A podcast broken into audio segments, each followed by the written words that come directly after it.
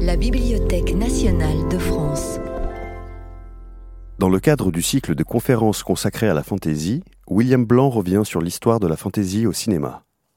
Bonsoir. Je m'appelle William Blanc, je suis historien. Euh, voilà, je travaille euh, principalement sur euh, le médiévalisme, dire en fait la perception contemporaine du Moyen Âge. Et donc petit à petit, ça m'a amené à, m'intéresser à la fantaisie et j'ai participé donc à, l'exposition virtuelle donc dirigée par Anne Besson et aussi au dictionnaire de la fantaisie dirigé par Anne Besson, dictionnaire pour lequel Anne m'a demandé m'avait demandé de rédiger un, la notice en fait hein, sur le cinéma. Alors vous savez, quand on est universitaire, on est un peu, enfin moi en tout cas, voilà, enfin moi je suis un peu un feignant en fait, hein, donc euh, je me suis dit bon bah je vais choper la la synthèse euh, en anglo-saxon sur le sujet. Et puis, bah, je vais faire une synthèse de la synthèse, quoi. Voilà, comme ça, je ne vais pas m'emmerder, et puis youpi. Bon, sauf que le manque de peau, il n'y avait pas de synthèse sur le sujet, quoi. Donc, euh, j'étais bien, j'ai été bien ennuyé.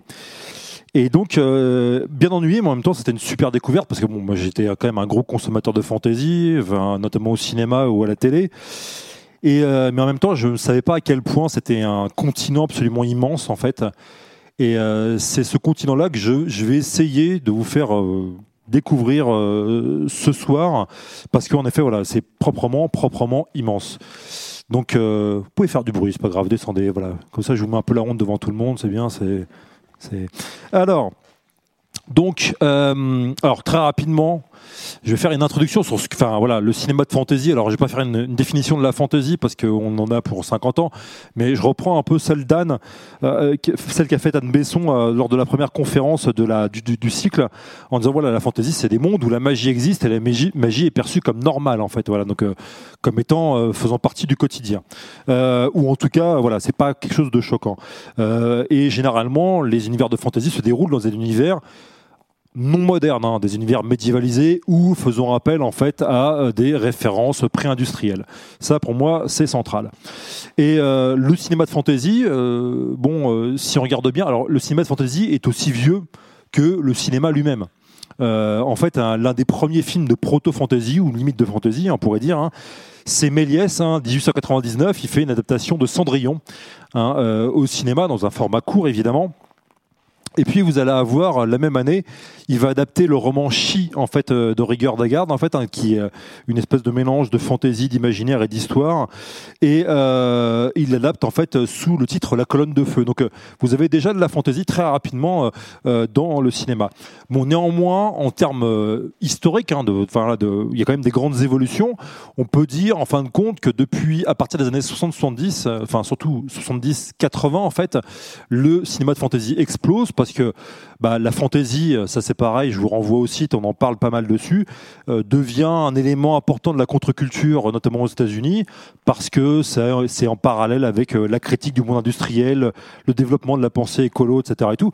et donc le cinéma de fantaisie explose, ce qui fait que les réalisateurs de cette génération vont se mettre à faire de la fantaisie, hein, notamment à partir des années 80, et, euh, et et puis évidemment, vous avez l'explosion pour le coup massive à partir du début des années 2000. Alors là, pour le coup, moi j'étais, je suis de la génération, je suis né en 76, donc euh, je suis plus la première fraîcheur non plus. Mais le truc, c'est que ce qui est assez marrant, c'est que vraiment ma génération, on voyait des films de fantasy qui étaient plutôt considérés comme de la série B, quoi.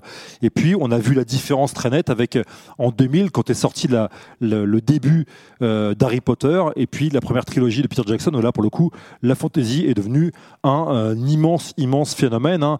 Peter Jackson a eu des Oscars pour euh, son film et aussi il a rapporté son sa, trilogie a rapporté plus de 4 milliards, je crois en fait. Donc c'est absolument énorme. Et, et puis bah, concrètement, si on regarde un petit peu entre 2000 2001 et 2017, vous avez, alors j'ai les chiffres juste là, parce que je, confonds, je dis toujours si c'est 10 ou 11, euh, et ben en fait, vous avez, euh, vous avez 11 fois, en fait, entre 2001 et 2017, euh, le film enregistrant le plus d'entrées au niveau mondial est un film de fantasy. Donc euh, voilà, c'est euh, c'est quand même un, euh, c'est fait que la fantaisie au cinéma est devenue un genre dominant et c'est aussi un genre dominant maintenant à la télévision. Il suffit hein, de voir hein, l'immense succès de la série Game of Thrones, qui a été la série, paraît-il, la plus téléchargée au monde. Je ne sais jamais comment ils arrivent à cette ça. Enfin voilà, je, voilà, je sais pas. Donc je fais que répéter la propagande d'HBO. Voilà. Alors néanmoins. Cet état de fait ne doit pas nous faire oublier que euh, la fantasy, je vous l'ai dit, est un genre ancien. Et euh, surtout que la fantasy est un genre ancien et mondial.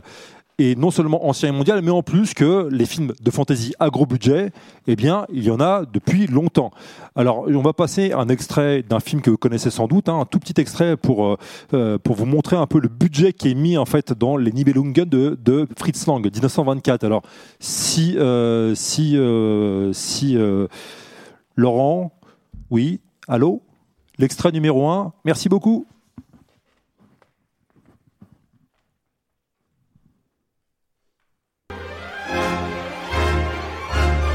Alors.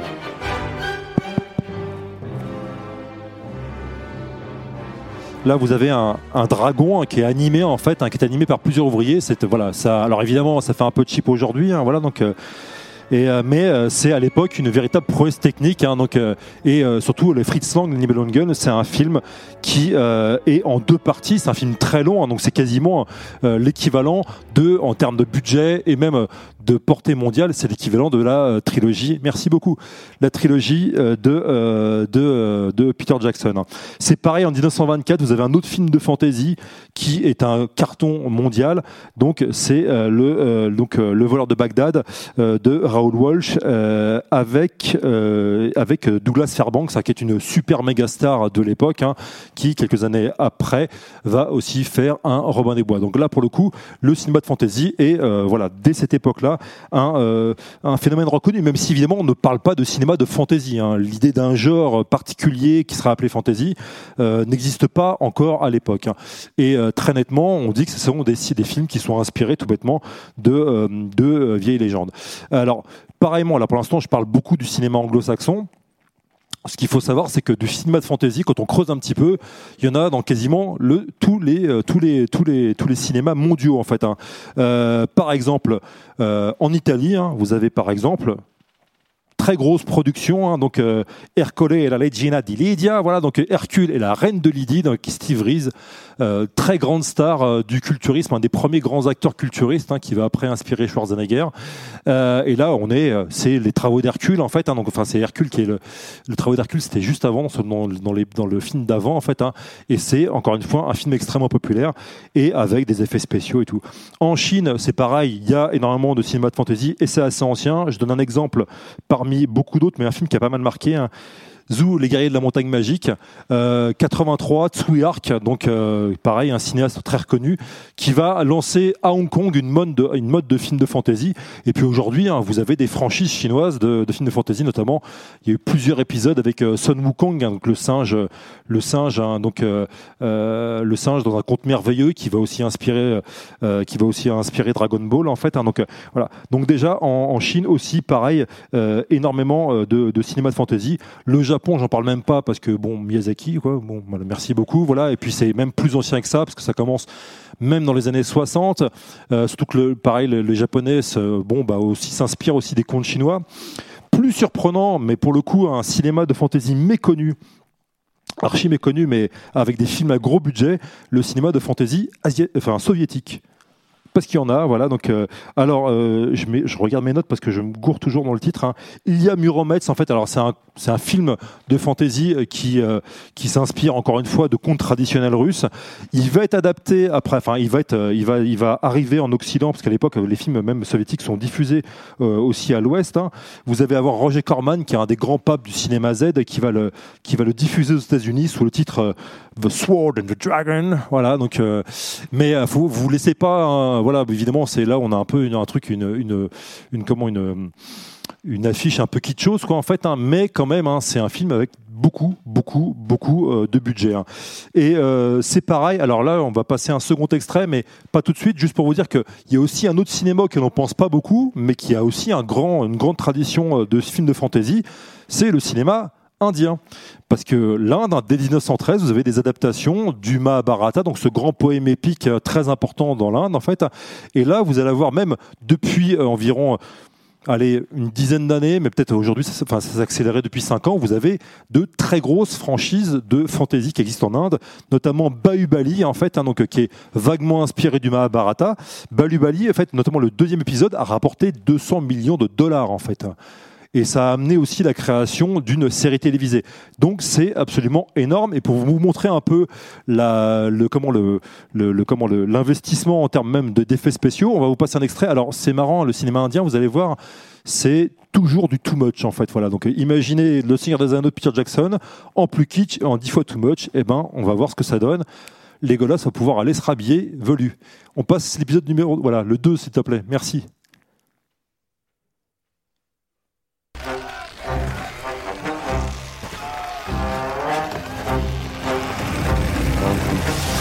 Ils vont cueillir des noix de coco. Voilà, ta ta ta ta. Mais que font-ils?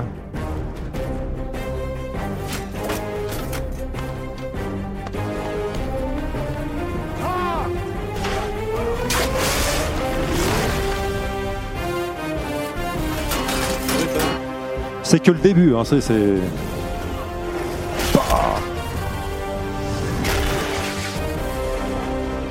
Super héros landing, voilà. Ça doit faire mal.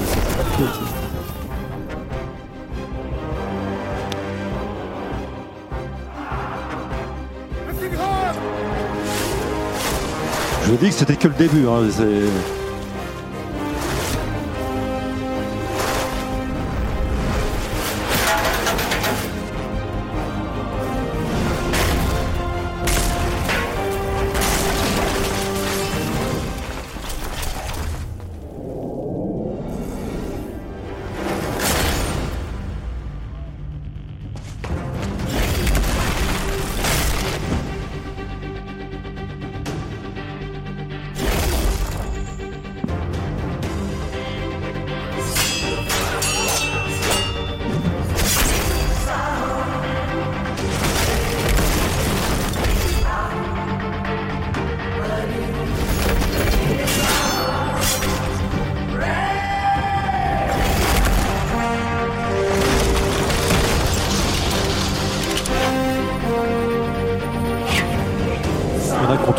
Captain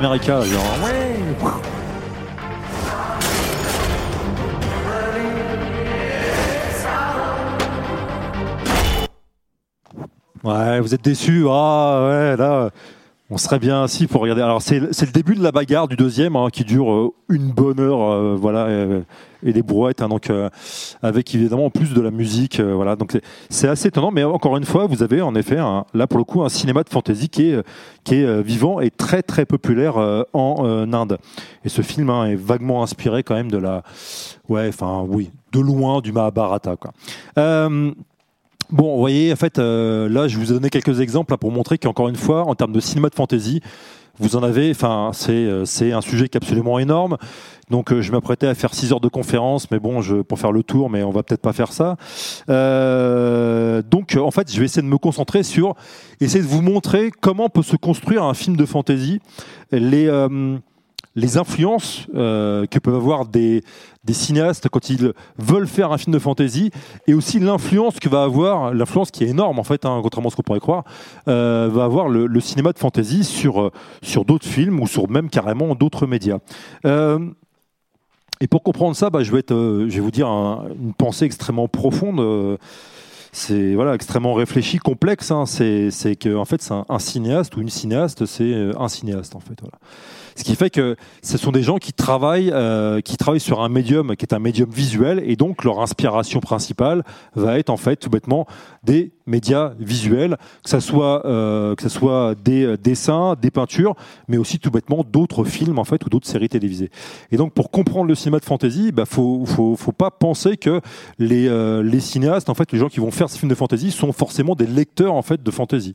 Hein, je pense que même parfois c'est un peu l'inverse. Hein, donc il suffit de voir par exemple la série Game of Thrones. Hein, je sais que là on pourra lancer des grands débats avec les gens de la garde de nuit, mais bon bonjour. Mais voilà, mais en l'occurrence Game of Thrones, voilà, on a un énorme écart entre la série et euh, les livres en fait. Ce qui est aussi normal parce qu'évidemment on n'est pas dans le même dans le même média en fait. Donc euh, euh, je vais vous montrer un petit exemple justement pour essayer d'illustrer ce propos en fait justement avec un film dont je vais beaucoup parler, parce que pour moi c'est un film important, c'est Conan le barbare de Milius.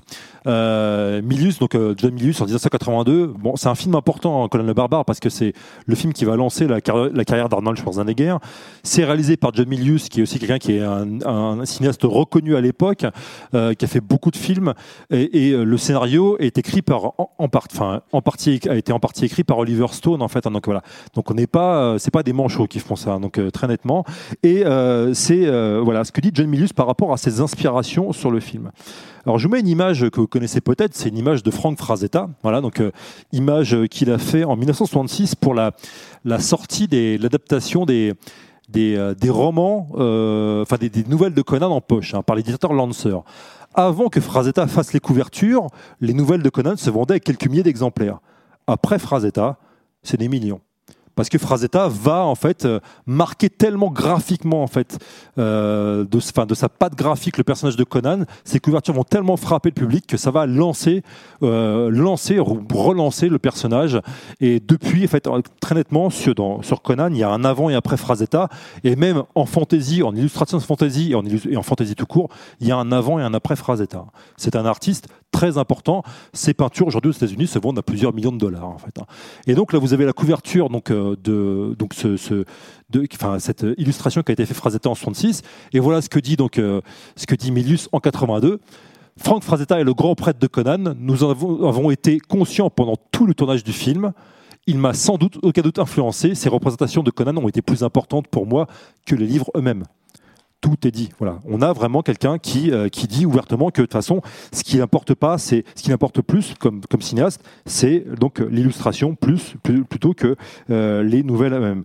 D'ailleurs, hein, il suffit de voir. Hein, vous allez avoir, par exemple, cette là, vous avez une affiche de promo pour le film de 82, qui reprend évidemment l'image de Frazetta. Et là, vous avez l'affiche, euh, une des affiches allemandes hein, pour le film, qui reprend très nettement en fait le graphisme de Frazetta, très portrait.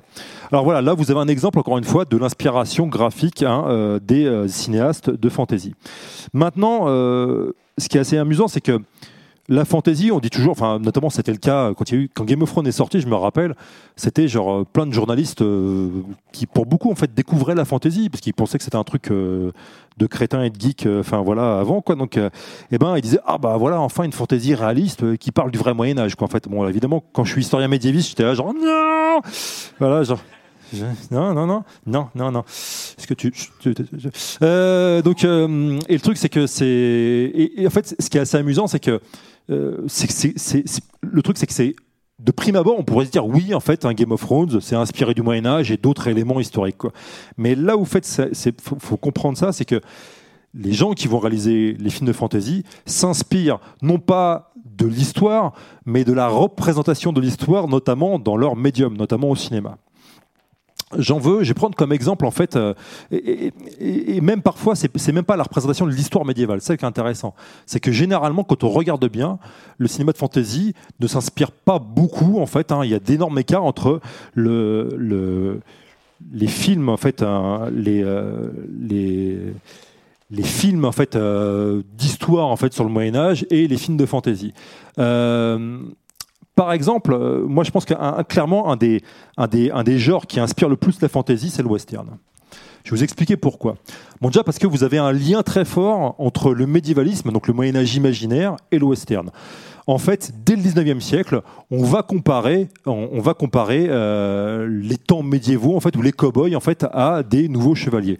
Là, vous avez une image euh, qui date de, la fin du 19e siècle, hein, donc, euh, de Frederick Remington, grand illustrateur américain, qui s'appelle The Last Cavalier, donc le dernier cavalier ou le dernier cowboy en fait hein, donc euh, et euh, qui euh, montre en fait que le cowboy en fait est en train de disparaître en fait hein, tout comme ont disparu avant lui les chevaliers ou même avant enfin même après les mousquetaires quoi. donc il y a vraiment une espèce d'imagerie qui est très forte parce que dans l'esprit de ces gens là le, Moyen Âge, tout comme l'Ouest, en fait, est un, est, un, est un temps qui était forcément foncièrement associé à la nostalgie. C'est un temps qui était idéal, c'est un temps où les hommes, au sens masculin, hein, d'ailleurs, les hommes étaient libres, en fait, voilà, donc étaient libres de se battre, etc., étaient, libres d'affronter la nature, etc., étaient libres dans la nature, en fait, hein, alors que la modernité est associée, en fait, à la ville et donc à une forme d'oppression, en fait. Hein. donc, euh, il y a vraiment une espèce de côté, d'opposition très binaire entre d'un côté euh, le vraiment la, ville moderne industrielle, et puis les grands espaces, soit de l'Ouest, soit les grandes forêts du Moyen Âge en fait. hein. Donc euh, c'est ce qu'on retrouve euh, très fortement. Enfin, là, je vais vous montrer un épisode qui est qui est, extrêmement intéressant. Je vais vous montrer un extrait justement d'un western qui est, qui est très connu, hein, qui est un western, euh, un des grands classiques du western, réalisé par John Ford. Donc La prisonnière du désert de 1956, avec évidemment John Wayne dedans. On peut passer l'extrait numéro 4, s'il vous plaît. Si ouais. Voilà, ça arrive. C'est la fin. hein. Je spoil la fin. Je suis désolé de vous le dire. Voilà. Donc, euh, mais bon. Alors, pour raconter, en fait, hein, c'est John Wayne, pendant tout le film, il a cherché sa nièce qui était prisonnière des Indiens. Alors, regardez bien, plan large. Au fond, Ford, il tourne un monument de vallée. Donc, euh, c'est un parc, euh, un parc, c'est pas un parc national, mais en tout cas, c'est un parc naturel protégé, en fait. hein. donc, et donc, voilà, grands espaces. John Wayne arrive, il a récupéré sa nièce, il la ramène dans sa famille. John Wayne est un, vétéran de la guerre de sécession, en fait, qui a, battu, qui a combattu chez les- du côté des sudistes et qui ramène donc euh, voilà.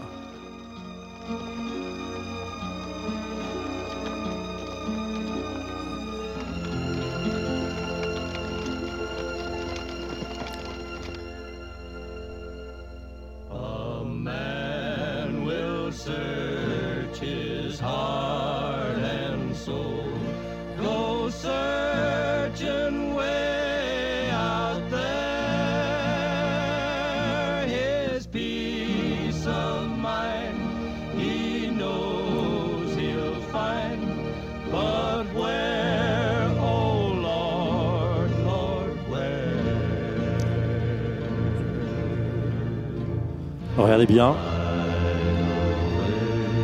Tout le monde rentre à l'intérieur, dans la chaleur de, l'intérieur de la, de la maison, sauf le cow-boy. Ride Away, qui part vers l'horizon avec le vent qui souffle. Et il va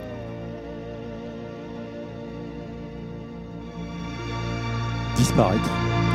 C'est la fin de l'Ouest en fait hein, qui annonce en fait hein, euh, un, des prochains films de Ford, un très grand film aussi, L'homme qui tua Liberty Valance avec John Wayne encore une fois où là le cowboy est remplacé par l'homme de loi. Le vieux monde en fait est remplacé donc euh, par le monde moderne. Ok. Bon alors vous dites où est le lien avec la fantaisie hein? Bon, Concrètement, euh, voilà, mais bah voilà quoi.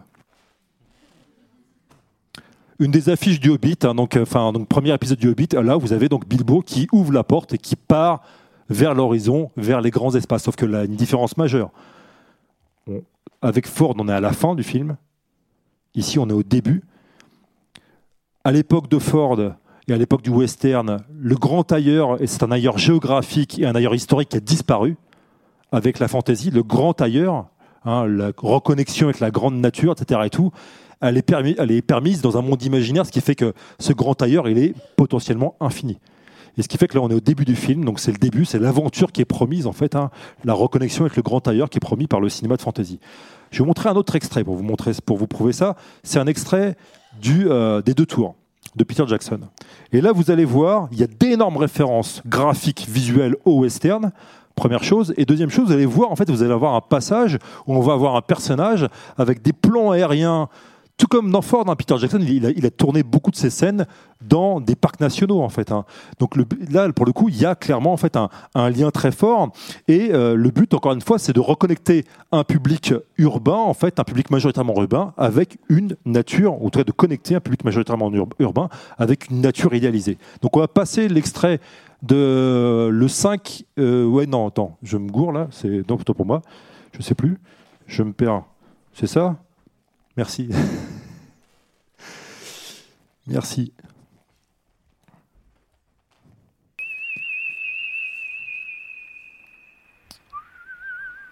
Donc lui s'appelle Gandalf. C'est-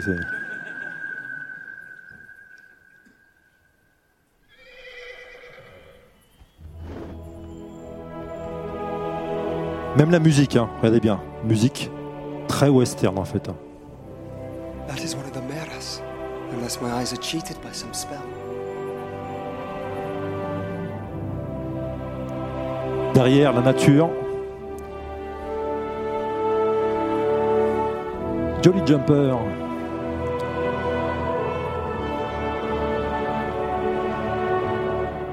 Shadowfax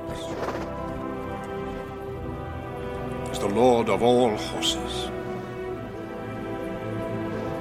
been my. Maintenant, un plan fordien, voilà, complètement quoi. Là, vous avez un plan fordien en plus, un tourné, euh, voilà. Bon, ah ouais, c'est un peu court malheureusement, mais et maintenant, on passe à un autre, euh, voilà, c'est la version longue. Voilà, donc euh, vous avez euh, hein, donc Lent,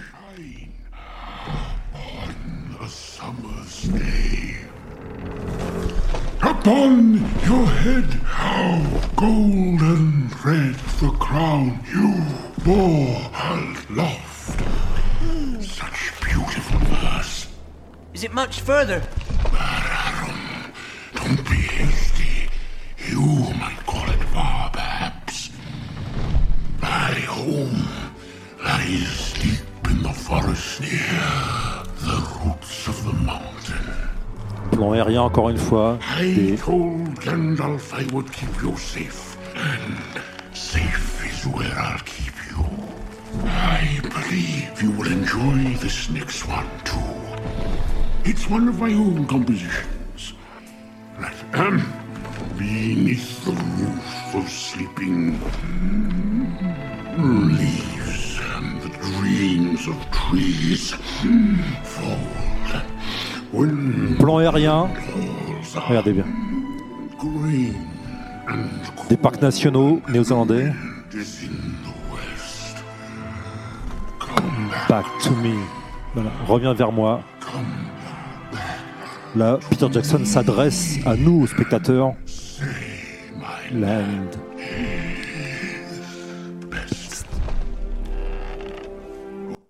Voilà, donc là on a clairement en fait encore une fois des, choix, des choix graphiques, hein, des choix esthétiques qui magnifient en fait la nature comme dans le western pour des buts dont j'ai parlé en fait hein, très nettement, c'est donc euh, de euh, de montrer à un public urbain une nature, un grand dehors en fait, hein, euh, idéalisé. Alors après, on peut me dire bon, c'est moi qui parce que je suis fan de western, j'ai vu cette connexion. Oui, sauf qu'en fait, il y a des gens qui le disent en fait. Hein. Howard Shore, par exemple, hein, euh, qui avait fait la musique. hein. J'ai fait des films qui ressemblaient à des westerns sans qu'ils en aient nécessairement les attributs, comme par exemple History of Violence. Et Peter Jackson a toujours dit que les deux tours étaient un western. Bon, voilà. Comme ça, c'est quand même extrêmement net. On a une, influence très forte donc du cinéma de western. Euh, je pourrais prendre un autre exemple. Euh, alors Star Wars, par exemple. Ah bon, euh, je vais pas lancer une polémique, mais bon, mais Star Wars, c'est de la fantaisie. Voilà, c'est Lucas qui l'a dit dès 77 hein, dans une interview. hein, pour euh, ceux qui veulent, je vous lirai l'interview après. hein, donc, euh, dans une interview à Rolling Stone. Donc, euh, voilà, c'est de la fantaisie de A jusqu'à Z. hein, les vaisseaux sont juste là en décor. Il y a évidemment plein d'allusions au western et puis plein d'allusions évidemment à la fantaisie.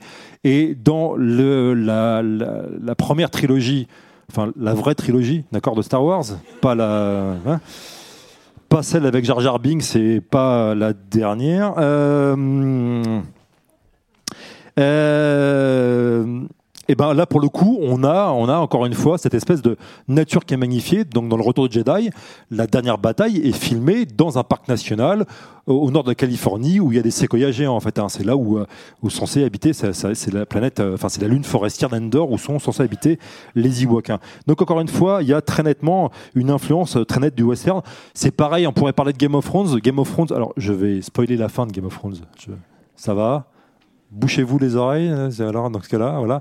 Bon, en tout cas, un, une des fins de Game of Thrones, vous allez avoir euh, donc euh, Jon Snow en fait, qui à la fin donc euh, donc part, repart vers, repasse de l'autre côté du mur, hein, donc hein, qui est une scène miroir avec la première scène du, premier épisode de la de la série, hein, et et pour le coup, Jon Snow, c'est en fait cette scène-là, moi, elle me fait immanquablement penser à, à Danse avec les loups, à la fin de Danse avec les loups, en fait. hein. Vous allez avoir en fait un homme civilisé, mais qui quitte la civilisation en disant la, civilisation est trop pourrie en fait en fin de compte. Moi, je retourne en fait dans le monde sauvage où en fait on peut vivre libre. D'ailleurs, en fait, hein, je vous rappelle, les sauvageons leur ils s'appellent entre eux les free folk, hein, donc le peuple, les peuples libres. Et puis très nettement, il y a plein d'allusions aux Amérindiens dans les Sauvageons, en fait, si on regarde bien. Donc voilà, moi, à mon avis, euh, il y a très nettement dans cette fin-là, il y a une inspiration euh, western, en fait, d'autant plus qu'encore une fois, hein, que ce soit Martin ou encore plus les réalisateurs de la série sont tous américains. Évidemment, dans, la, la conscience collective en fait, américaine, très nettement, le western occupe une grande place. Je vais continuer sur Game of Thrones parce que ça montre aussi. Je vais prendre un exemple justement parce que là on parle beaucoup de western, mais la fantasy, je vous l'ai dit, s'inspire en fin de compte pas mal aussi de cinéma euh, historique. Alors on pourrait se dire, bien bah, évidemment, ils vont s'inspirer de films sur le Moyen Âge, bon, ou de l'histoire sur le Moyen Âge. Et ça, par contre, euh, moi j'insiste beaucoup pour dire que non. J'essaie de vous montrer pourquoi, en prenant une scène, en tout cas un épisode de Game of Thrones que vous connaissez sans doute. Donc c'est le Battle of the Bastard. Voilà, donc euh, le gentil contre le trop méchant. Euh, voilà, donc euh, avec euh, pour le coup là, des, des plans euh, quand même extrêmement bien réussis. Moi, j'ai beaucoup aimé cette charge. hein. donc euh, charge réelle. hein, pour le coup, vous avez l'acteur qui était juste devant une charge de cavalerie. C'était assez impressionnant. Euh, et euh, donc euh, c'est un, un épisode qui était dirigé par Miguel Sapochnik, en fait, hein, qui est devenu un réalisateur récurrent dans cette série. Je crois même qu'il a fait plusieurs épisodes de la huitième saison, si je me souviens bien. En tout cas, euh, bon, je sais plus si c'était le, je sais plus lesquels, mais en tout cas, il, est, il, était quand même en charge de pas mal de, de- de- d'épisodes où ça bastonnait sévère. Et donc là, c'est, assez typique justement de, de, de cet épisode. Il est assez typique de comment on va filmer la guerre dans la fantasy. Alors, la guerre dans la fantasy occupe un- une place majeure parce que la fantasy est un, souvent un genre extrêmement épique. Donc il faut que ça charcle. hein.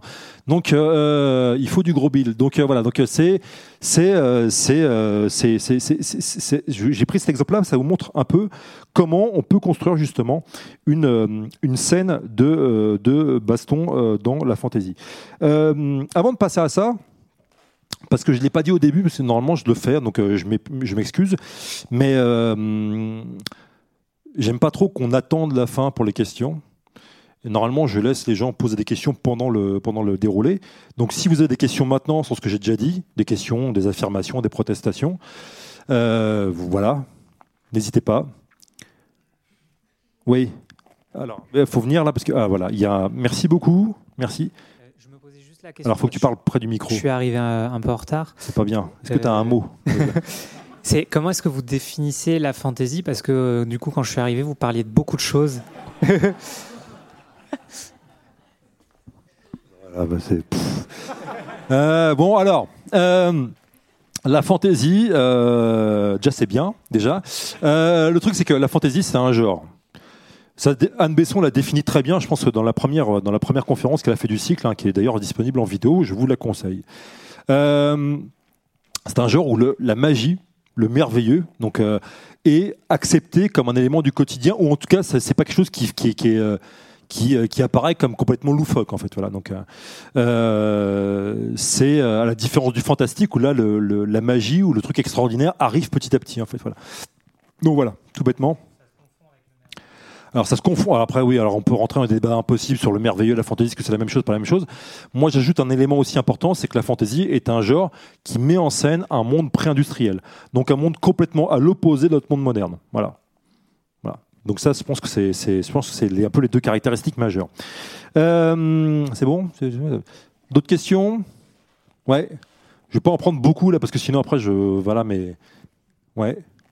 Bonjour. Bonjour. Alors moi, c'est- plus une remarque qu'une question, mais peut-être que vous pourrez commenter. Ouais. Euh, en fait, j'ai trouvé ça intéressant le le parallèle que vous faisiez entre le western et euh, Merci. et le et le Moyen Âge et donc en et donc euh, en conséquence la fantaisie parce qu'on sait que mais ça m'a ça m'évoque autre chose. Ça m'évoque aussi notamment le sud des États-Unis avant la guerre de sécession parce que on sait que euh, bon c'était un c'était un système pré-industriel euh, basé en fait euh, sur un, un modèle aristocratique poussé à l'extrême où où une bonne Ouais. partie de la population était des esclaves et euh, et longtemps les les les les sudistes qui qui défendaient l'esclavage que ce soit avant ou après la guerre de sécession ont défendu euh, ce système en se référant un peu à un système idéalisé, un peu chevaleresque, un peu aristocratique, Alors c'est pas qu'un peu en fait pour le coup, Oui. parce que là pour le coup ils s'identifient eux-mêmes à des chevaliers. D'ailleurs il y a toute une théorie qui sort dans le sud avant la guerre en fait, hein, qui définit que les, dit que les sudistes sont les descendants des Normands, des chevaliers normands,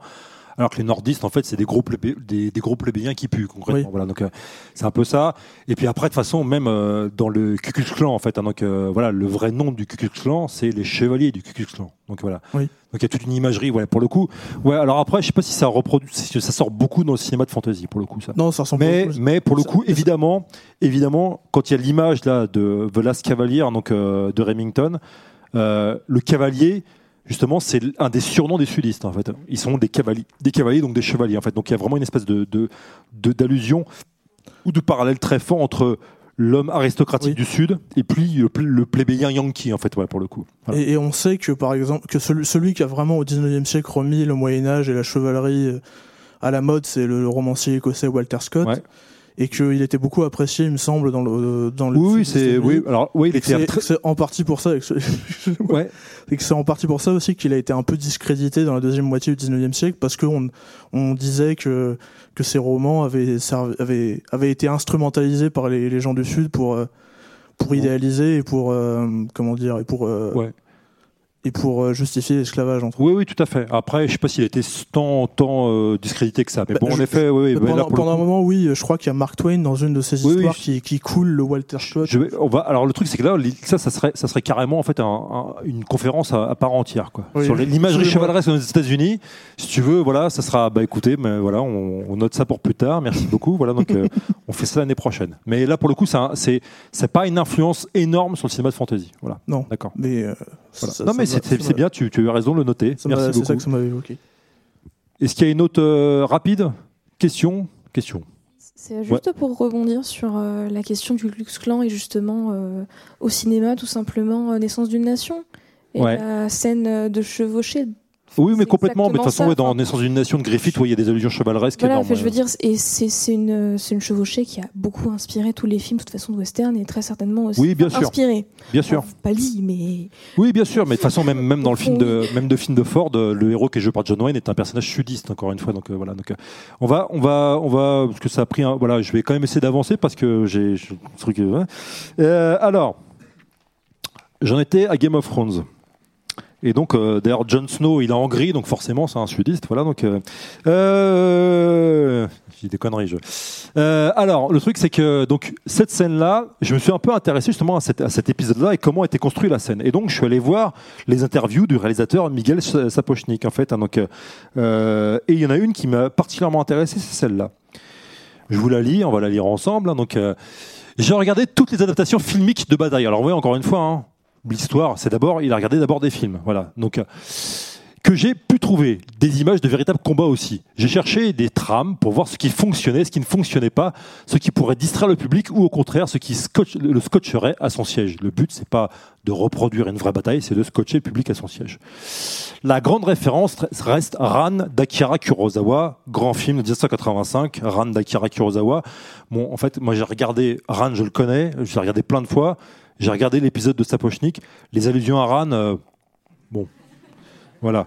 Peut-être dans l'usage des couleurs et encore quoi. Donc voilà. Donc euh, c'est bon. Moi je le vois pas euh, spécialement. Bon, bon quoi qu'il en soit, là c'est plus quelqu'un qui dit ouais, je me suis inspiré évidemment de Kurosawa. Ça fait un peu classe. Voilà. Bon, bon. Voilà.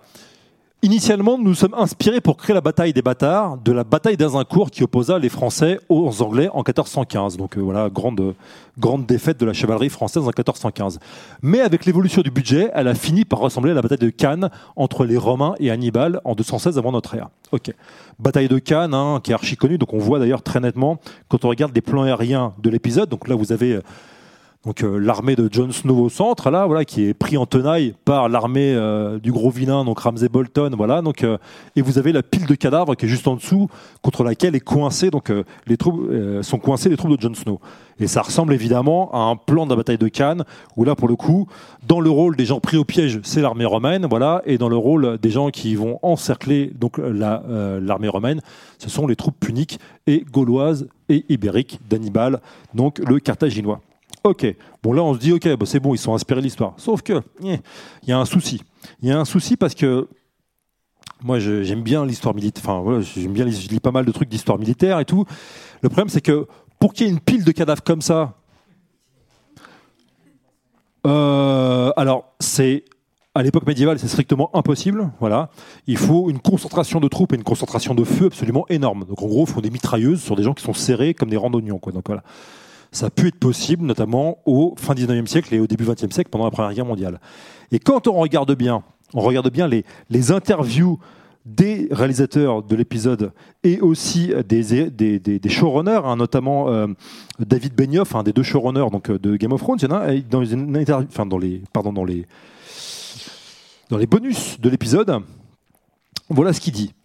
La pile de cadavres vient de la lecture de divers témoignages sur des batailles, à la fois des récits médiévaux, non,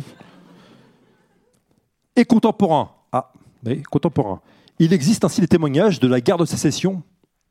Bah oui, la guerre de sécession, c'est la guerre la plus sanglante des États-Unis. hein. le nombre de morts a fait plus de morts que toutes les autres guerres empilées euh, hein, voilà, de, de- l'histoire américaine. Donc plus de 600 000 morts. Il existe ainsi des témoignages de la guerre de sécession où les piles de cadavres étaient si grandes qu'elles devinrent des obstacles pour les troupes. Et moi, en, creusant, je me suis rappelé en fait qu'en effet, il y avait des, batailles où c'est arrivé. Notamment, il y a deux batailles. La première bataille, c'est la bataille de Spotsylvania, excusez-moi, j'ai du mal. Donc, qui a lieu en mai 1864 hein, sur le front euh, du Potomac, avec entre Grant et Lee, et en l'armée de Grant euh, et du général Lee. Et voilà. D'ailleurs, je vais mettre juste en miroir donc ce qu'a dit Benioff et un témoignage d'époque. Voilà ce que dit Benioff en haut, hein, donc voilà, hein, le gars de session, et voilà ce que dit un témoignage d'un des aides de camp, Horace Porter, un des aides de camp du général Grant, euh, par rapport à cette bataille. Les cadavres ennemis, bien plus nombreux que les nôtres, étaient empilés les uns sur les autres, parfois sur quatre couches, en dessous, alors quatre couches, hein, c'est pas voilà, donc euh, voilà, quatre couches en dessous de cet amas, les convulsions des membres et des corps montraient qu'il y avait des hommes toujours en vie qui tentaient de s'extraire de cette masse. Voilà, donc euh, là, on a clairement l'inspiration graphique pour cette bataille des bâtards.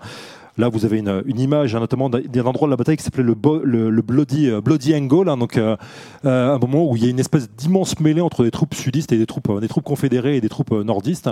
Et en effet, les troupes sudistes ont été massacrées. Elles étaient concentrées sur un feu. Elles étaient concentrées et elles se sont fait littéralement massacrer sur place. Voilà. Donc là, on voit, voilà, ce qui est intéressant, c'est que Bon, on voit déjà l'inspiration qu'a pu avoir euh, des, gens, euh, les showrunners et les, réalisateurs de Game of Thrones.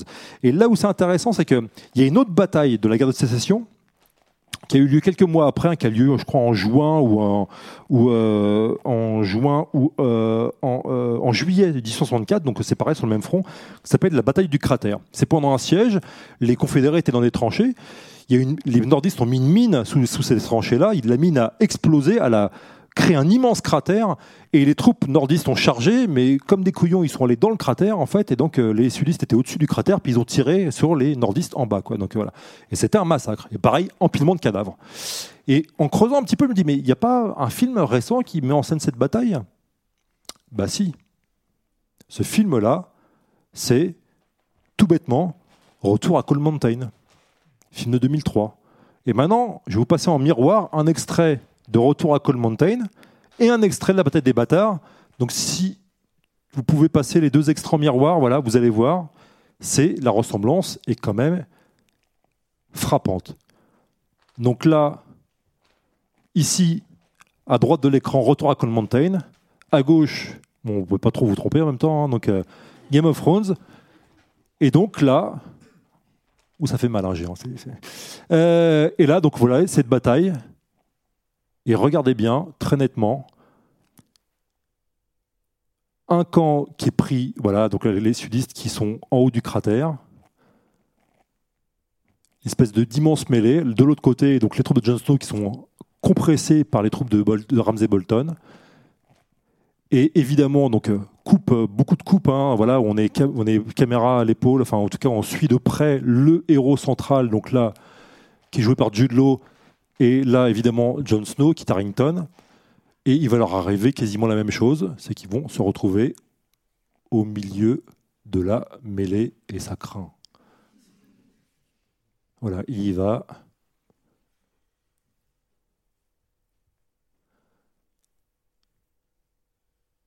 Voilà.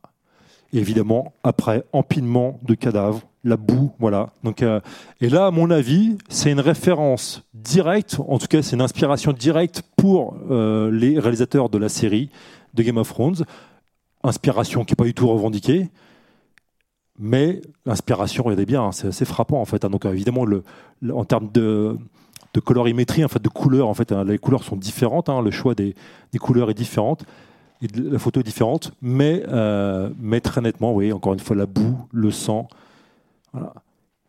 Et avec Jon Snow qui est et les deux héros qui sont pris dans la mêlée en fait de manière extrêmement frappante en fait. Donc, euh, donc voilà, ça c'est un c'est un c'est un exemple hein, qui vous montre bien que le cinéma de fantasy hein, euh, est construit par des cinéastes et les cinéastes ont d'avant tout une culture de cinéaste en fait. Oh là là, ça craint. Je m'en fous, je ressuscite. Je, peux vous montrer encore un autre exemple de ça qui est assez fascinant. J'ai pas le temps de creuser, mais pour le coup, c'est un exemple qui est. C'est encore une fois les deux tours. Parce que Peter Jackson, quand il a créé quand il, a créé notamment la bataille des deux tours, en fait, euh, cette fameuse bataille, donc euh, vous avez euh, l'assaut sur. Sur Helm's Deep, donc sur le gouffre de Helm, en fait, Peter Jackson, quand on lit bien les, euh, les, les, les, comment, les commentaires, euh, ces commentaires dans, la, dans, les, dans les versions, différentes versions, il s'inspire directement d'un film hein, qui représente une bataille, mais qui n'a rien à voir avec une bataille médiévale. Ce film-là, c'est Zulu, très grand film en fait hein, de 1964, en fait. Donc voilà ce que dit Peter Jackson. Donc film qui représente euh, l'espèce de, c'est une espèce d'Alamo, c'est- c'est vraiment Alamo mais euh, en Afrique du Sud en fait, hein. et c'est les troupes coloniales anglaises contre euh, donc une armée de Zoulous. C'est impressionnant, c'est construit de la même manière. hein. Un camp dans Zoulou, il y a un camp, l'action est centrée sur un camp, donc les Anglais qui parlent, voilà, qui où les, personnages sont sont creusés, ils ont une densité et tout, et de l'autre vous avez une immense armée de Zoulous qui ne fait que grogner ou chanter. Mais il y a une espèce de montée en tension qu'on a, qui est, qui est la même en fait hein, que dans euh, la, euh, la bataille dans, dans, les deux tours en fait. hein. Et c'est pareil dans les deux tours, les orques, bon, je les entends pas parler philosophie a priori, donc voilà, donc ils, voilà, ils grognent, etc. et tout. Et puis de l'autre côté, vous avez euh, les héros. Tout. C'est vraiment, euh, c'est vraiment, et là, c'est, là pour le coup, c'est complètement assumé de la part de Peter Jackson. hein. Euh, mais vraiment pour le coup, c'est un, Zulu. Après, évidemment, il y a un discours colonialiste. bon, c'est voilà, 10 1964. Voilà, c'est, il y a un discours colonialiste ou néocolonialiste qui est assez insupportable, ce qui interroge aussi sur voilà le choix sur les orques à la peau noire et tout. Un peu, voilà, bon, bref. Mais le truc, c'est que pour le coup, en fait, Zulu, pour le c'est un film extrêmement réussi. C'est un peu comme un Ford et tout. Il y a vraiment une montée en tension qui est extraordinaire. Sur grand écran, ça claque. hein. C'est vraiment impressionnant.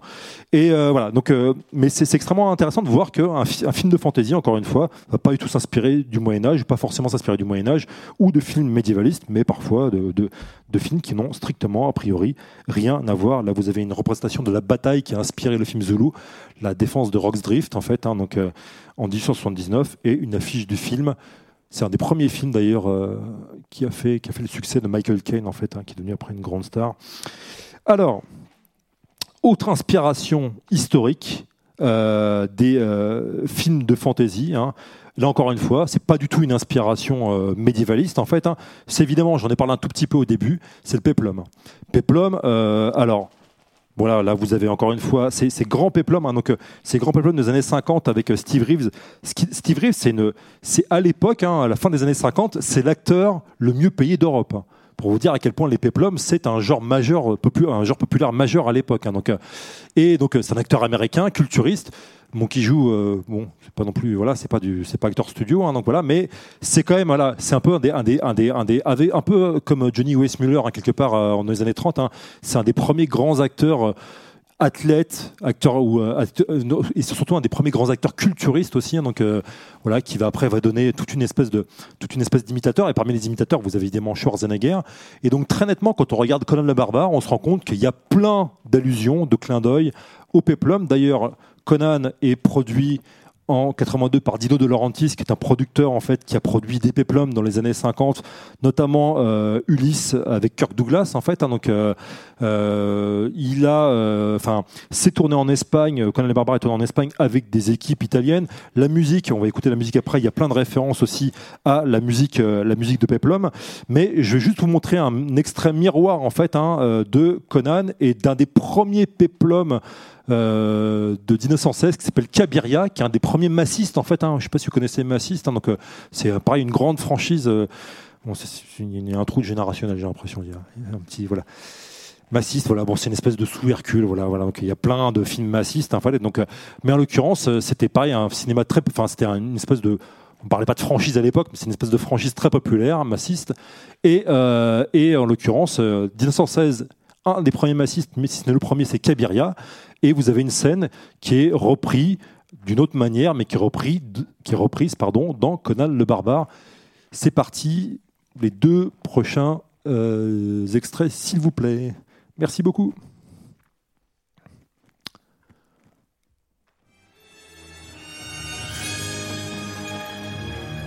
Donc là, Conan ici, et de l'autre côté, donc Kabiria, film évidemment muet. Et la musique en fond, c'est celle de Conan. hein, donc euh, voilà. Et là, c'est Conan jeune qui va être enchaîné à une roue. Et là, c'est pareil, massiste, hein, un homme fort, encore une fois, hein, donc qui veut lui-même être enchaîné à une roue. On a assez nettement un euh, clin d'œil à ça.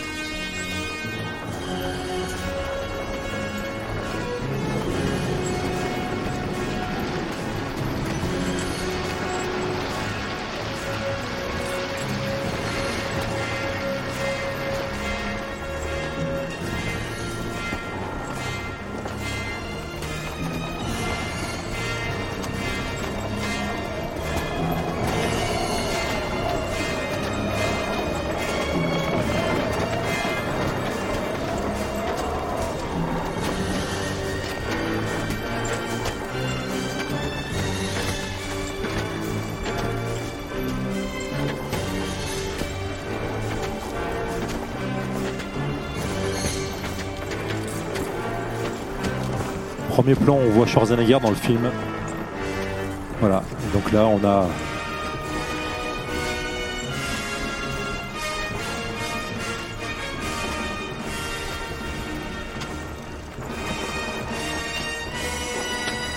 L'insistance aussi sur le corps masculin, hyper masculinisé, hyper, hyper musclé, dénudé, dans les péplums et dans. Bon, là, évidemment, il fait froid, il est pas à poil, hein, mais bon, mais. Mais voilà quoi. Donc, euh, mais là pour le coup, on a on a vraiment euh, une inspiration directe. Encore une fois, Steve Reeves, hein, donc grand acteur de Peplum, euh, un des premiers acteurs culturistes. va être une inspiration directe pour Schwarzenegger. Ils vont après, d'ailleurs, Schwarzenegger va lancer, en- enfin, va se lancer dans le culturisme en partie euh, à cause ou grâce à Steve Reeves. Et puis euh, Schwarzenegger va, le premier film qu'il va réaliser, qui est un peu oublié aujourd'hui, en 72, il s'appelle euh, Hercule à New York, une espèce de parodie de, de Peplum, mais à l'époque contemporaine. Donc euh, voilà. Donc là, pour le coup, on a encore une fois plein, mais c'est pareil, hein, quand on creuse un petit peu, il y a quand même pas mal d'allusions, même dans Game of Thrones, on pourra en parler pendant des heures, hein, les allusions péplumesques dans Game of Thrones. Je pense par exemple à la, à la, au siège, au bombardement, pourrais-je dire, plutôt de, de, à la cuisson plutôt de, King's Landing, hein, donc de, dans la dernière saison. hein, les bâtiments qui tombent sur les gens, l'espèce de film catastrophe. hein, là, on a plein d'allusions. C'est un truc, c'est une scène classique de Peplum. Plein de Peplum se finissent comme ça. Vous avez des bâtiments qui tombent sur les gens. Évidemment, il y a toujours dans ces scènes-là une mère qui essaie de protéger son enfant. Elle se met dans un coin, fait ah c'est bon, je suis protégé. Puis un truc lui tombe sur la tronche. Voilà, donc c'est voilà, il y a tout un truc comme ça. Ça c'est dans plein de Peplum et on a des allusions comme ça dans cet épisode-là. Bon, voilà. Donc euh, encore une fois, euh, des, euh, des scènes des, des, des, scènes en fait, hein, enfin en tout cas des influences à creuser. Même au niveau de la musique, hein, euh, d'ailleurs, on va passer l'extrait musical. Vous allez voir un, un des extraits musicaux de, de cette bande enfin de cette bande originale de Conan, qui est une grande bande originale qui a beaucoup marqué. hein, donc euh, de Basile Poledouris en fait. Euh, et ben et en l'occurrence, vous allez entendre cette, cette, cette, cette- alors elle a été enregistrée en plus à Rome avec l'orchestre de la Rai. Donc voilà, il y a vraiment des accents péplomesques, voilà, en tout cas vaguement antiquisants. Si on peut passer l'extrait musical, s'il vous plaît. Voilà. Voilà. On se croirait à la cour de Caligula, voilà. Donc euh, voilà. Bon, je vais pas, on va pas passer la musique en complet, mais voilà, c'est pour vous donner une idée. En fait, hein. écoutez cette bande originale, elle est absolument incroyable. hein, si vous l'avez pas écoutée. Euh, alors, merci beaucoup. Euh, on va passer à la dernière partie de, de, de, de l'e- de l'exposé, parce qu'il va être l'heure de l'apéro quand même. Est-ce qu'il y a des questions avant de passer à la dernière partie? Alors, attendez, je, je vous lance le micro. Donc, euh, parce que moi, je vois pas très bien, j'ai le truc. euh, voilà. Bonjour. Bonjour. Euh, oui, moi je voulais revenir un peu. Vous avez parlé de la mise en valeur du corps masculin et depuis le début, vous vous rappelez souvent. euh, là, on voit le cow-boy, enfin l'homme, etc., etc. Et du coup, je voulais savoir euh, quel était le rapport. euh, Enfin, est-ce que en tant que spécialiste, vous voyez une petite amélioration du côté de la parité ou de la représentation des personnes? Et est-ce que du coup, cette nostalgie qu'il y a à la fois dans le peplum, dans le western et dans la fantasy, est-ce que c'est propre euh, à euh, des hommes qui ont peur de perdre euh, des choses Alors, oui, alors oui, pour le coup, non, mais bien sûr, oui, enfin, oui, on peut dire les choses clairement. Ils ont peur de perdre leur virilité, voilà. Donc c'est. Après, le truc, c'est que c'est oui, parce que pour le coup, euh, c'est assez. En tout cas, c'est très accentué dans les films de fantasy.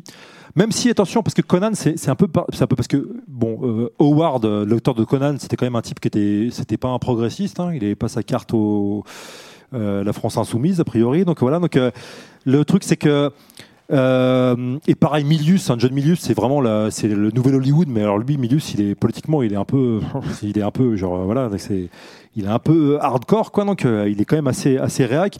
Mais après, c'est un peu plus compliqué que ça parce que dans Conan, il y a aussi, c'est un univers où les femmes peuvent se battre. Notamment dans le film de Conan, il y a une guerrière en fait. Alors après, ça c'est pareil. Sur les femmes guerrières dans la fantasy, ça pourrait mériter plein. euh, moi, j'en ai parlé un petit peu dans le bouquin que j'ai fait sur les super-héros par rapport à Red Sonja, par exemple, hein, parce qu'il y a aussi un film la troisième, le troisième film de Conan en fait qui est réalisé avec Schwarzenegger. Euh, en fait, c'est centré sur le personnage féminin, donc euh, Red Sonja. Alors en, français, le film il s'appelle Calidor. Voilà, donc c'est un, titre pourri euh, français de, de, de l'époque. Mais voilà, bon, mais voilà pour le coup, c'est assez intéressant. Mais c'est vrai que dans la plupart de ces films-là, il y a quand même une espèce de d'idée avant quand même voilà euh, voilà on était bon c'était comme dans les westerns d'ailleurs avant bon Bobonne elle était à la cuisine c'est cool voilà donc euh, nous on était un peu libre dans l'espace donc euh, il y a vraiment cette idée là après il y, a une, une évolution quand même qui est, mais qui, est, majeure dans la culture pop en fait. hein. On va placer de plus en plus de femmes, notamment de femmes guerrières. C'est d'ailleurs tout le débat qui a eu lieu par rapport à, à Tariel hein, dans, le, dans le Hobbit en fait. hein. Donc il y a un personnage qui n'existe pas dans le livre, mais qui a été placé là. Parce que pour le coup. Ah oui, dans un triangle amoureux, oui, mais bien sûr. Mais après, attendez, moi je, je suis pas en train de mesurer, le, voilà, j'ai pas de féministomètre, voilà, je suis pas en train de dire c'est pas assez féministe, ça l'est assez, voilà, je, la limite c'est pas c'est pas le propos. Ce que je veux dire par là, c'est que pour moi, ce qui est intéressant, c'est qu'en tant qu'historien, je vois quand même qu'il y a une évolution qui est assez importante après. Et mine de rien, vous allez avoir même des films de fantasy où on va, à mon avis, de toute façon ça va, ça va arriver. Enfin, on va avoir des personnages féminins qui sont, tout comme dans les films de super-héros en fait. hein, c'est un changement majeur. Mais c'est vrai que pour le coup, le genre est quand même et, euh, et comme, mais non, même, même même dans Game of Thrones, hein, il suffit de voir l'évolution de la série entre les premières saisons où il y a eu plein de polémiques, notamment, et puis après, il y a des polémiques notamment par rapport à la sexualité, les femmes qui étaient généralement celles qui se faisaient buter. Alors c'est vrai qu'au bout d'un moment, genre, bon, il y a c'est un problème les, les, copains là. Mais euh, et puis petit à petit, on a mis en avant beaucoup de personnages féminins. On a une évolution quand même qui est majeure entre le début de la série et la fin de la série. D'ailleurs, même dans, la, je crois que c'est la deuxième ou troisième saison, ils ont carrément même pris des, des actrices, euh, actrices de, films X en fait, hein, pour faire des scènes, des scènes érotiques en fait. Donc, euh, il y a vraiment une espèce d'insistance qui est un peu. Après, ça là-dessus, c'est un, c'est un, un débat qui, est, et ça, mériterait en fait une conférence à part entière. Là, pour le coup, c'est, un sujet qui est énorme, mais vous avez raison de poser la question. Voilà. L'année prochaine aussi, voilà, c'est, noté. Voilà, donc. euh, voilà. Et il y avait une question, il y avait une question là-bas, monsieur qui avait une question, je crois. Donc, euh, ouais, faut faire passer le. C'est ce- voilà, ouais, faut voilà lancer comme le marteau de Thor.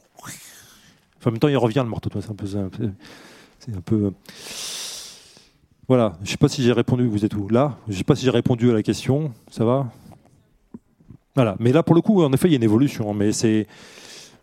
Mais après, ce qui est intéressant, c'est que le cinéma, c'est là où c'est marrant, c'est que ça provoque des débats, même en disant, il y a- même des débats sur des forums où on va dire mais est-ce que c'est vrai qu'il y avait des femmes guerrières à l'époque?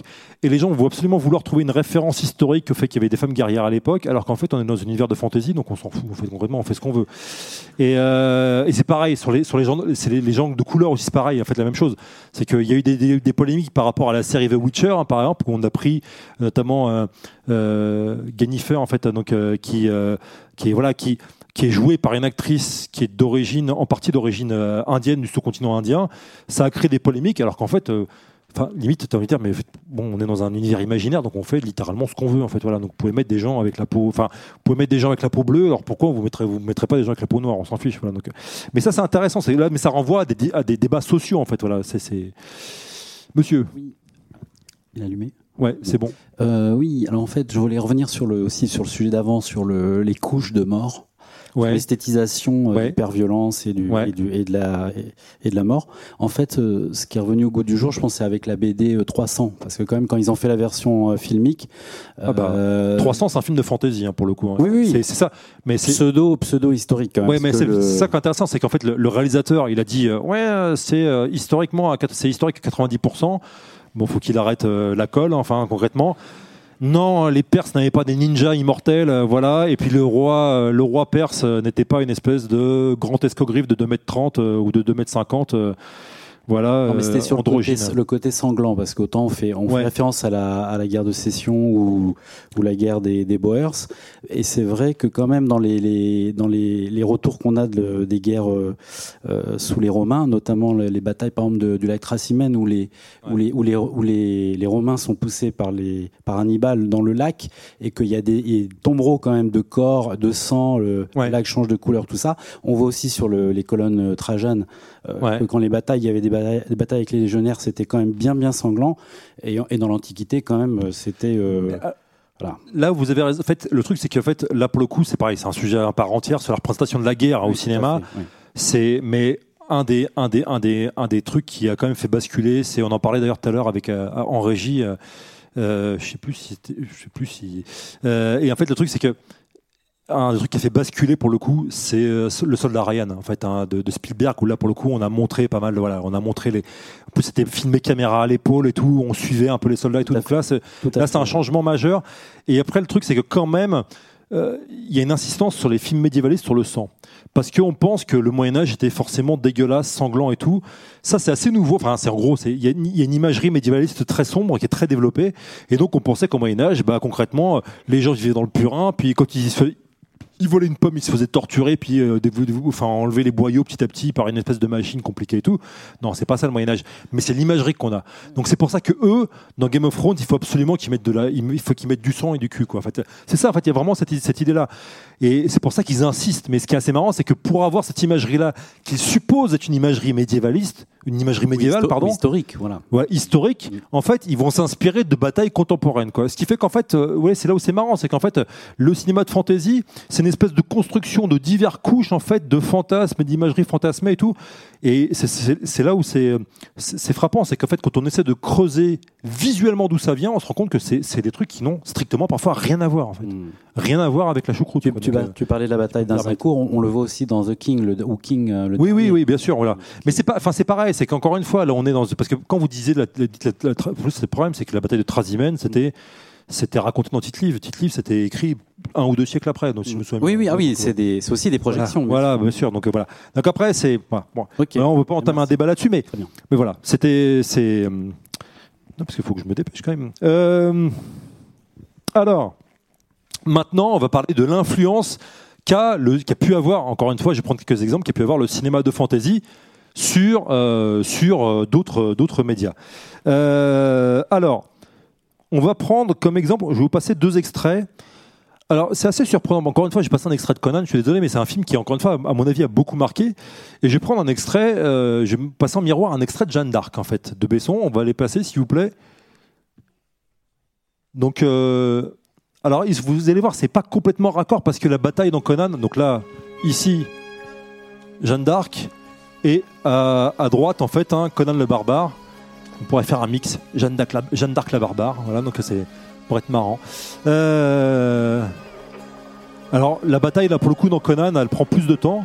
Mais en fait, on se rend compte, donc euh, Conan 82, Jeanne d'Arc 99, vous avez en fond la musique de Polydouris, hein, donc euh, avec euh, vraiment une scène qui est absolument incroyable dans Conan, en fait, avec l'arrivée donc euh, des, avec les chiens, regardez bien et tout, une attaque, un enfant qui a en dehors de son village, qui entend son village est attaqué, et qui va revenir à son village et voir son village détruit. Et avec une charge comme ça de cavaliers avec des chiens sauvages, quoi.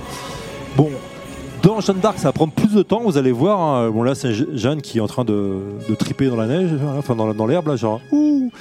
Euh, mais avec le Pict, hein, donc euh, dans Conan, qui. Euh, bien, en fait, vous allez voir, en fait, petit à petit.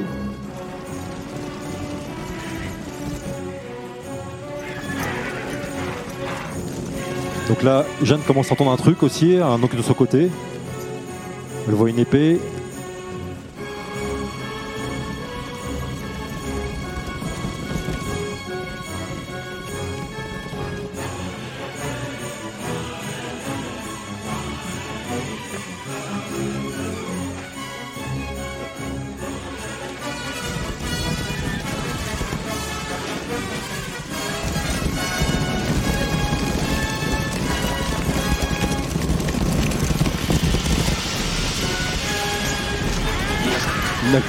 Là, qui a un type avec les grandes cordes, c'est un, c'est un ancien footballeur, de, un ancien joueur de football américain qui a été pris pour le film. C'est assez. euh, Voilà, vous voyez là, c'est pareil. Jeanne d'Arc commence à entendre des trucs. Elle se retrouve.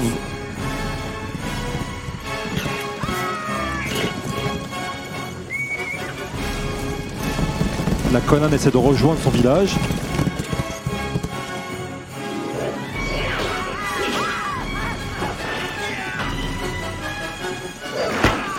Là, vous voyez, hop, les soldats qui commencent à arriver, du côté de Jeanne d'Arc, commencent à arriver vers le village. Les loups, référence aux chiens dans Conan.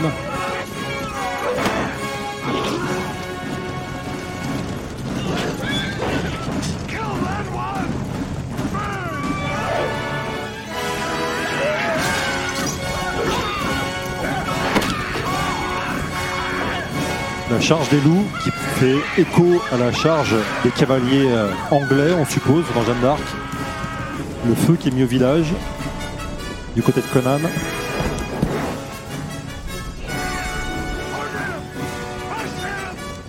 Le feu aussi qui est mis au village du côté de Jeanne d'Arc. La charge, encore une fois, avec la pente qu'on a aussi dans Conan, hein, donc euh, la pente pour rejoindre le village. Et là, Jeanne arrive à son village et elle voit le village en flammes. Là, de l'autre côté, le père de Conan est tué par des chiens. On a très nettement une forte ressemblance entre les deux scènes et qui, à mon avis, n'est pas du tout fortuite avec les chiens. Vous voyez bien qui sont en train de. Après, vous verrez, enfin, si vous suivez le film, les chiens vont aussi manger du cadavre dans Jeanne d'Arc. Évidemment, ce n'est pas arrivé à la vraie Jeanne d'Arc. Voilà, donc euh, euh, après, vous avez une scène super glauque où la sœur de Jeanne d'Arc se fait clouer contre un contre une porte avec une épée et puis se fait violer après. Voilà, donc euh, bon, c'est Luc Besson. Euh, et euh, et donc. euh, et donc voilà, pour le coup, en fait, on a, on a, on a des scènes, à mon avis, enfin en tout cas, très nettement, à mon avis. hein. Mais après, moi, j'ai regardé des interviews de Besson, j'ai pas vu, euh, j'en ai vu aucune où il assumait cette espèce d'emprunt, mais à mon avis, l'emprunt, il est assez net. hein. surtout qu'encore une fois, Conan était un film qui a pas mal marqué euh, la génération des années 80 et Besson, je pense à mon avis, il l'a vu en fait. hein. donc ça faisait un peu des, ça faisait partie des films d'action en fait hein, qui étaient quand même euh, assez regardés. Euh, voilà, donc encore une fois, là on a un exemple hein, de film d'histoire qui pour le coup emprunte des codes en fait hein, qui viennent de la fantasy. Un autre exemple, euh, un peu moins funky mais intéressant aussi, hein, c'est euh, les Rois maudits. Alors les Rois maudits, euh, donc la série télé, pas la première. Donc celle qui est regardable, donc des années 70, mais la seconde qui était faite, euh, euh, je sais plus, c'était pour France Télévisions, pour TF1 euh, en 2005, avec Depardieu qui joue Jacques de Molay. Euh, et ce qui est intéressant, c'est que cette série-là, pour le coup, la personne qui était en charge des décors, c'est Philippe Drouillet. Philippe Drouillet, grand auteur de BD français, auteur de BD de science-fiction, hein, ancien de pilote, euh, ancien aussi de métal hurlant, mais aussi de BD de fantasy. Et là, pour le coup, ce qui est assez marrant, c'est qu'il a eu des échanges avec José Dayan, donc qui, était la metteuse en scène donc, de, cette, euh, de cette série. Et vous voyez ces échanges, et là, vous avez des extraits, des, images euh, en tirées, des, tirées donc, de, des images des décors. Alors, les rois maudits sont censés se dérouler au, 15 au 14e siècle en France. hein. Vous avez les décors de dessus, c'est voilà quoi, c'est le 14e siècle euh, avec euh, avec autre chose quoi. Donc euh, voilà. Donc et ce qui est assez marrant, vous avez des là par exemple, moi j'ai vu dans dans dans l'espèce d'autobiographie que fait un biographie de Drouillet en fait, hein, il met des échanges entre entre Dayan et lui. José Dayan dit j'ai besoin d'un décorateur pour transposer les rois maudits d'une façon moderne.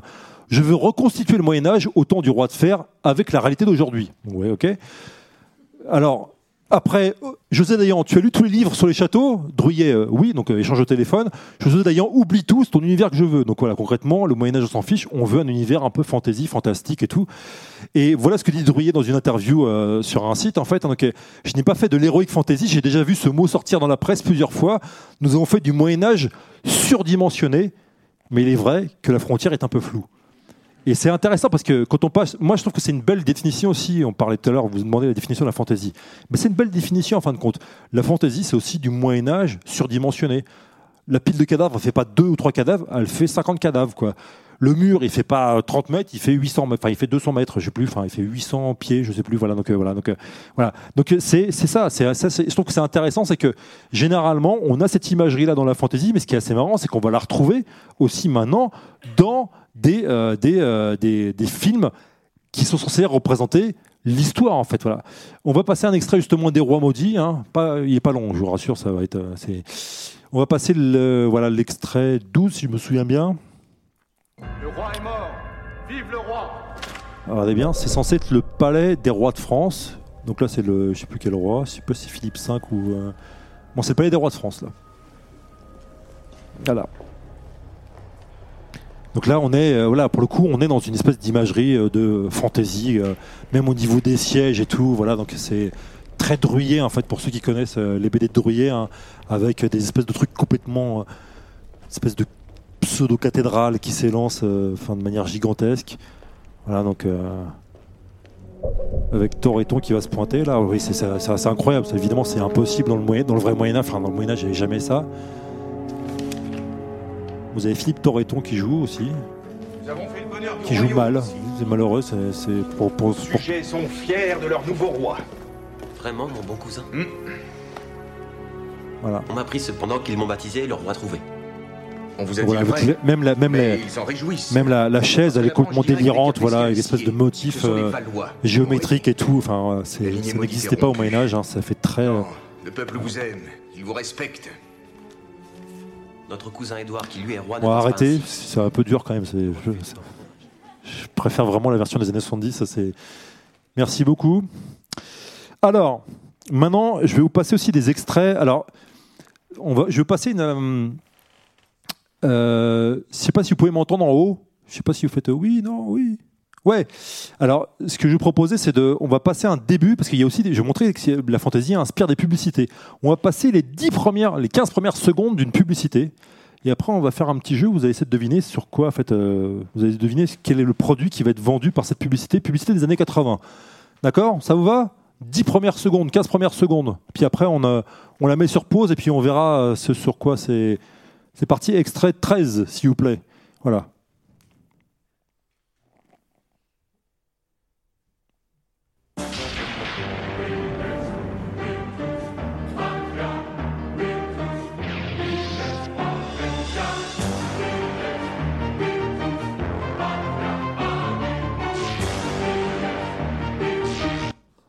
Ok. Alors, bon, c'est un peu court, mais alors, évidemment, alors là, si vous connaissez un petit peu les références Star Wars avec un voilà, donc voilà, les références aussi à Excalibur de Bourman entre les chevaliers noirs, les chevaliers lumineux et tout, ça se verra encore plus dans la suite. Maintenant, allez, on va jouer un petit quiz. D'après vous, qu'est-ce que ça vend? Alors, alors, des, alors attendez, ah, des lessives, des piles, des rasoirs, hein? Lessive blanchissante, ok, d'accord. C'est comme dans Astérix, les 12, les 12 travaux d'Astérix. Et oui, bravo, voilà, la lessive des dieux. Hein? Des cahiers super conquérants, bah, en effet, pour le coup, il y a des petits. Ouais, en effet, c'est. Alors, dentifrice Des échecs Oui, pourquoi pas C'est en effet, bah, ouais, c'est- Alors, hein? Un parc d'attractions.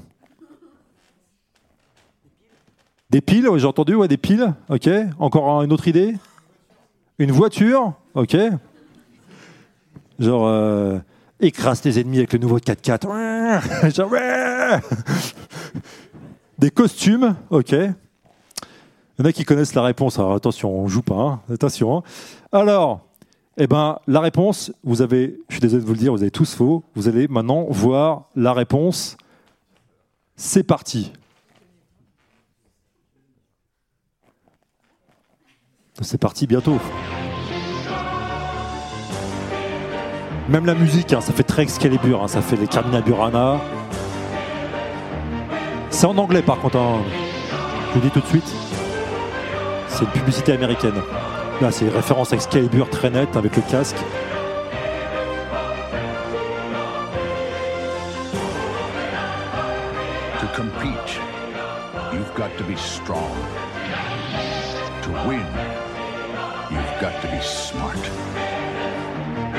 Le méchant se rend. Le chevalier. Maybe you can be one of us. The few, the proud, the Marines. Alors, je sais, j'ai vu parmi vous, je sais, je sais que ça vous a donné tous envie de vous engager. Je le sais, je l'ai vu. Hein, donc, euh, alors, ce qui est intéressant, c'est qu'en plus, le même, le, alors là, oui, ça répond un peu à votre question tout à l'heure sur le, corps masculin. Pour le coup, là, on a, là, c'est, à fond dedans, Euh, parce qu'évidemment, en plus à l'époque, le corps des Marines n'accepte pas de femmes. dans- encore plus dans des, c'est uniquement depuis 2016 hein, que le corps des Marines, dans les unités combattantes, accepte des femmes. hein, donc, euh, euh, et en plus, le slogan The Few, The Proud, The Marines, c'est une référence directe à une pièce classique anglo-saxonne. C'est We Few, We Happy Few, We Band of Brothers, Henri V de Shakespeare, qui est en plus une pièce médiévaliste, donc ça fait vraiment chevalier en fait. Voilà, donc c'est Henri V de Shakespeare pendant la bataille d'Azincourt. Donc euh, voilà. Si vous pouvez regarder le film de Kenneth Branagh, voilà, ça vous fera un petit. Alors euh, et pareil, hein, on voit bien, euh, voilà les allusions. Alors attends, je sais pas si on peut voir le. Merci. Voilà. Voilà. Là, vous avez des extraits d'Excalibur là dans les trois dans les trois les, trois trucs en, haut, en haut et puis à, à gauche. Et là, vous avez un extrait de la, publicité. On voit que sur les costumes, hein, il y a des références directes hein, à Excalibur et puis à Star Wars et puis la musique, c'est Carmina Burana et tout. Euh, on va passer maintenant la la la 14. C'est une autre publicité. Et là, c'est encore une publicité pour les Marines, vous allez voir, des années 2000. Alors, un peu pixelisée parce que je l'ai chopé sur une, une plateforme vidéo que je ne citerai pas, mais qui commence par un Y qui finit par un E. Euh.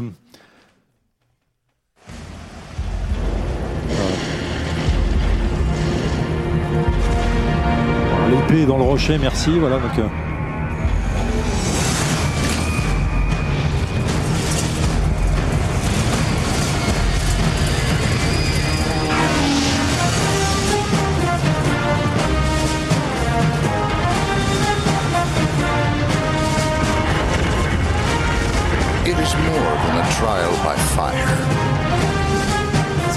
is a rite of passage. A challenge to join the elite. And if you succeed, if you can master your fear, outsmart your enemy, and never yield even to yourself, you will be changed forever. The few, the proud, the Marines. Voilà, donc là, là, c'est évidemment après Peter Jackson, parce que le Marine s'affronte un Balrog. D'ailleurs, je voyais dans les commentaires, il y avait des Marines qui faisaient ouais, j'ai jamais fait ça au camp d'entraînement, c'est bizarre. Donc euh, voilà, donc euh, c'est euh, voilà, donc euh, et donc c'est voilà, c'est pour le coup c'est assez impressionnant. C'est pas là, alors euh, en plus l'espèce de de parcours du combattant au début complètement délirant. À mon avis, il y a aussi c'est une allusion à un film Arthurien qui s'appelle Lancelot avec Richard Gere où il y a une espèce de truc similaire aussi, une scène similaire. Bon voilà, mais c'est pour vous montrer qu'il y a une il y a euh, il y a même dans la publicité pour le coup une énorme influence du cinéma de fantasy. C'est pas la première fois en fait. hein, je vous montre encore une fois un petit exemple autre dessin archi connu de Frazetta, le Dev Dealer, qui a été fait en 74 ou 76, je sais plus. Dessin assez impressionnant en fait. hein. Bon là, vous avez une une euh, statue à l'échelle 1-1 qui a été faite et qui est à l'entrée du troisième corps de l'armée américaine. Voilà. Et pareil, le même dessin qui est dans l'écusson d'un escadron d'hélicoptères qui s'appelle Night Riders. Je crois que c'est un hélicoptère des Marines aussi. Donc euh, voilà, un escadron d'hélicoptères. Bon, tout ça pour vous dire qu'en fait, c'est pas, c'est pas, c'est pas nouveau en fait. En tout cas, aux États-Unis, c'est quelque chose qui est parfaitement assumé.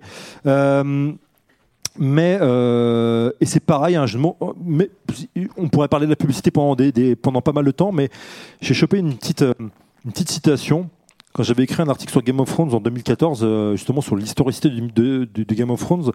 C'était assez marrant parce que j'étais tombé sur une citation de, hum, de Clémence Farrell, alors que vous connaissez pas en fait, mais qui est une- je pense c'est une, c'est une scénographe en fait. hein. Elle était conceptrice de l'Historial Jeanne d'Arc de Rouen. Historial Jeanne d'Arc, c'est vachement, c'est un très bon truc. Hein. Historial Jeanne d'Arc, c'est un véritable musée historique très bien fichu sur Jeanne d'Arc, et donc qui a ouvert ses portes en février 2015. Et euh, euh, plutôt qu'un musée classique, en fait, euh, cette structure elle est construite dans un bâtiment historique, mais dans lequel, en fait, Clémence Farrell a dit, a dit, elle a dit, voilà, elle dit, avec les codes audiovisuels actuels, on espère replonger le public dans cette époque, dans le moyen, dans le Moyen Âge, et lui permettre de se réapproprier le lieu. Visuellement, alors on se dit, oh, c'est cool, en fait, hein, on va, va voir une espèce de, scénographie médiévale et tout, euh, voilà très bien sourcé avec le, le Moyen Âge et tout. hein. Mais voilà ce qu'elle dit. Fait, Visuellement, ce sera entre Dreyer et Harry Potter, entre Dogville et Game of Thrones. Alors, c'est intéressant pour le coup, c'est-à-dire que vous allez avoir en fait un, musée historique qui, encore une fois, qui est très bien. L'histoire de Jeanne d'Arc, je vous le conseille en fait, mais dans lequel la Céno, elle s'inspire aussi de cinéma de fantasy, parce que maintenant, le cinéma de fantasy est devenu tellement important.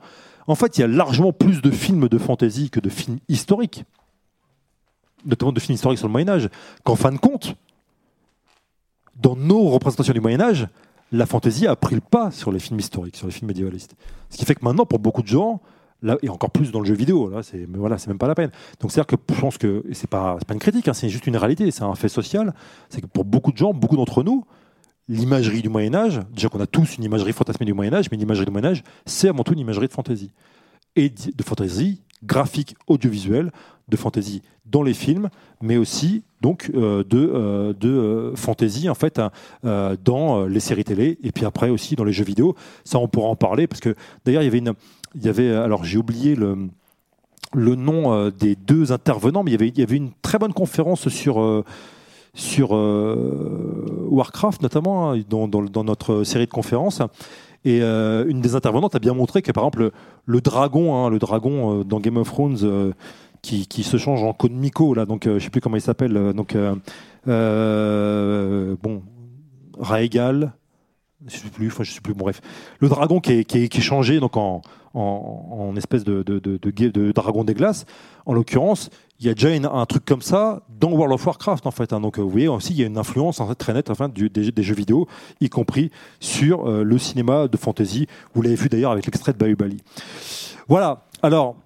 euh, je vais, je vais prendre des questions maintenant. Juste avant de prendre les questions, je vais quand même remercier parce que j'ai pas mal de monde à remercier parce que j'ai été quand même aidé par pas mal de gens. Déjà à la technique, Laurent, Damien et Zaki. Bonjour, merci à vous parce que c'était quand même vous avez fait un super boulot. Et aussi, euh, je remercie Anne Besson, je sais pas qui elle est là, Anne. Bonjour Anne, je t'ai pas vu. Bonjour. Merci Anne de m'avoir proposé, euh, à la fois de m'avoir proposé de faire l'article dans le dictionnaire de la fantasy, puis de m'avoir, euh, d'avoir pensé à moi pour faire cette, cette conférence. voilà, c'est loufoque hein, parce que concrètement, ça n'a pas été, ça pas été. voilà, c'est un sujet qui malheureusement est pas traité, mais ça va changer en fait. hein, on peut traiter. Et puis, euh, je vais remercier. je me mets sur la bonne page pour remercier tout le monde parce que j'ai fait une liste, mais ouais, c'est marqué là. Voilà. Donc Sophie Guidon, Yanis Koikas, Pat- Pascal Sartel, hein, donc Alain Carou qui est juste là, Annabelle aussi, Pelletier, hein, qui m'ont aidé aussi pour le choix des extraits, Guillaume Ditonière qui a qui a fait la sélection euh, des extraits et Frédéric Ramirez qui était aussi là. Voilà, merci donc à toutes les équipes de la BNF et si vous n'êtes pas encore allé, allez en salle A pour profiter de l'immense très belle sélection d'œuvres de fantasy, notamment d'œuvres iconographiques avec plein de jeux vidéo et plein aussi de films hein, qui sont diffusés. Vous avez combien? Deux films par jour qui sont diffusés ou un film? Deux films par jour Un seul? Deux, deux, voilà. Donc n'hésitez pas, il y a une très belle sélection. Et en plus, j'ai réussi à les convaincre d'acheter Bahubali. Donc vous pourrez bientôt voir Bahubali à la BNF comme il se doit. Merci à vous et rendez-vous. Merci. Vous venez d'écouter un podcast de la Bibliothèque nationale de France. Retrouvez les conférences, rencontres et créations de la BNF sur toutes les plateformes de podcast ainsi que sur le site bnf.fr.